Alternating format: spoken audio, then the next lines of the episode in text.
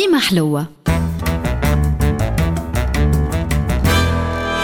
مع الطاهر الفازع أصدر أخيرا كتاب بالألمانية بعنوان في بلد يبدأ من جديد الكاتب الصحفي النمساوي جيرالد درايسنر.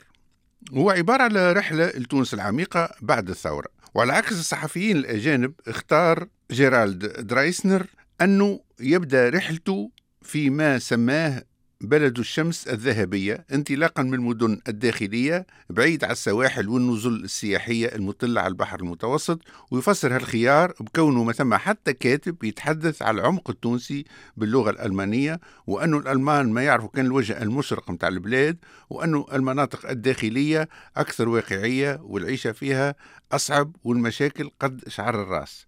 ويقول صحيح صارت ثورة أما على ما يبدو مشى رأس النظام وقعد الجسم.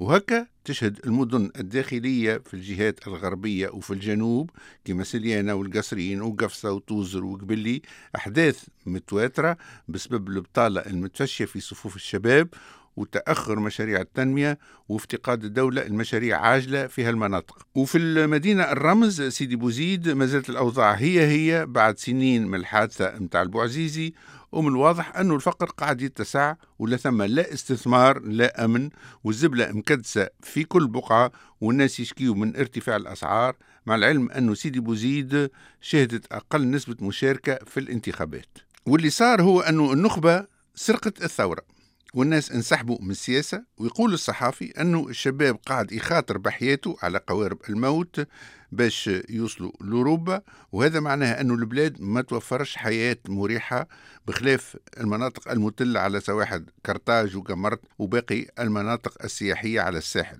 وأن تونس تفتقر لطبقة جديدة من السياسيين وهذا ما يفسر تعطل برشا ملفات كما المصالحة الوطنية والملفات المرتبطة بالانتهاكات والتعذيب في الماضي. وبالرغم اللي تونس نجحت في تفادي حرب أهلية بين الإسلاميين والعلمانيين بفضل الحوار الوطني المتوج بجائزة النوبل للسلام إلا أنه جزء من أزمة الانتقال الديمقراطي في تونس يكمن في غياب الاحترام بين الدولة والناس وضعف الحوار والتواصل بين الطرفين. والمشكل أنه الناس ما يمنوش بالدولة ويلوحوا زبلتهم في نجاجة مثلا وما ثماش سلطة للقوانين والنتيجة أن الدولة هي زادة ما تحترمش الناس.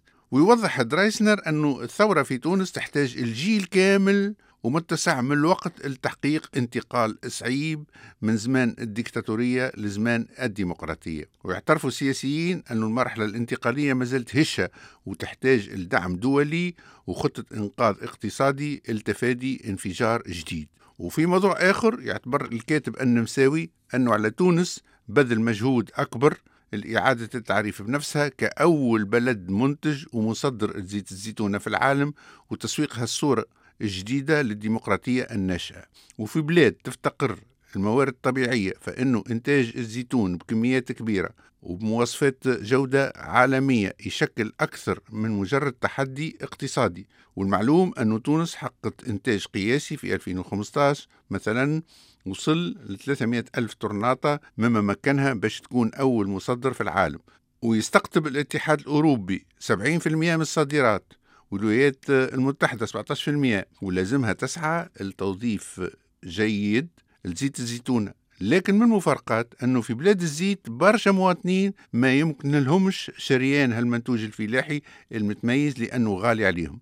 وفي الاقتصاد كذلك وبعد ما تعرضت تونس للهجمات الإرهابية الداعشية الدامية متاع متحف باردو وتلسوسة وكار الأمن الرئاسي وغيرهم صار تراجع حاد للقطاع السياحي الحيوي في البلاد. ولات الحكومة تعتبر أن إقرار الأمن هو الأولوية المطلقة في هالمرحلة.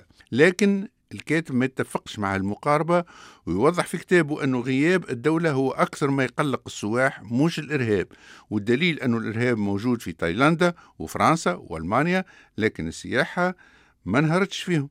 وختاما تعتبر تونس أن مخاوفها من هشاشة الوضع الانتقالي في الداخل ما زالت قائمة وتلقي اللوم على المجتمع الدولي والدول الصناعية الكبرى بسبب التباطؤ في دعم اقتصادها المنهار وتعزيز جهودها في مكافحة الإرهاب وحماية حدودها من تنظيمات المتشدة في ليبيا بالمال والسلاح. وخلاصة القول أن نصف السكان تونس يخدموا تبارك الله باحثين ومفكرين باحثين عن العمل ومفكرين في الهجرة.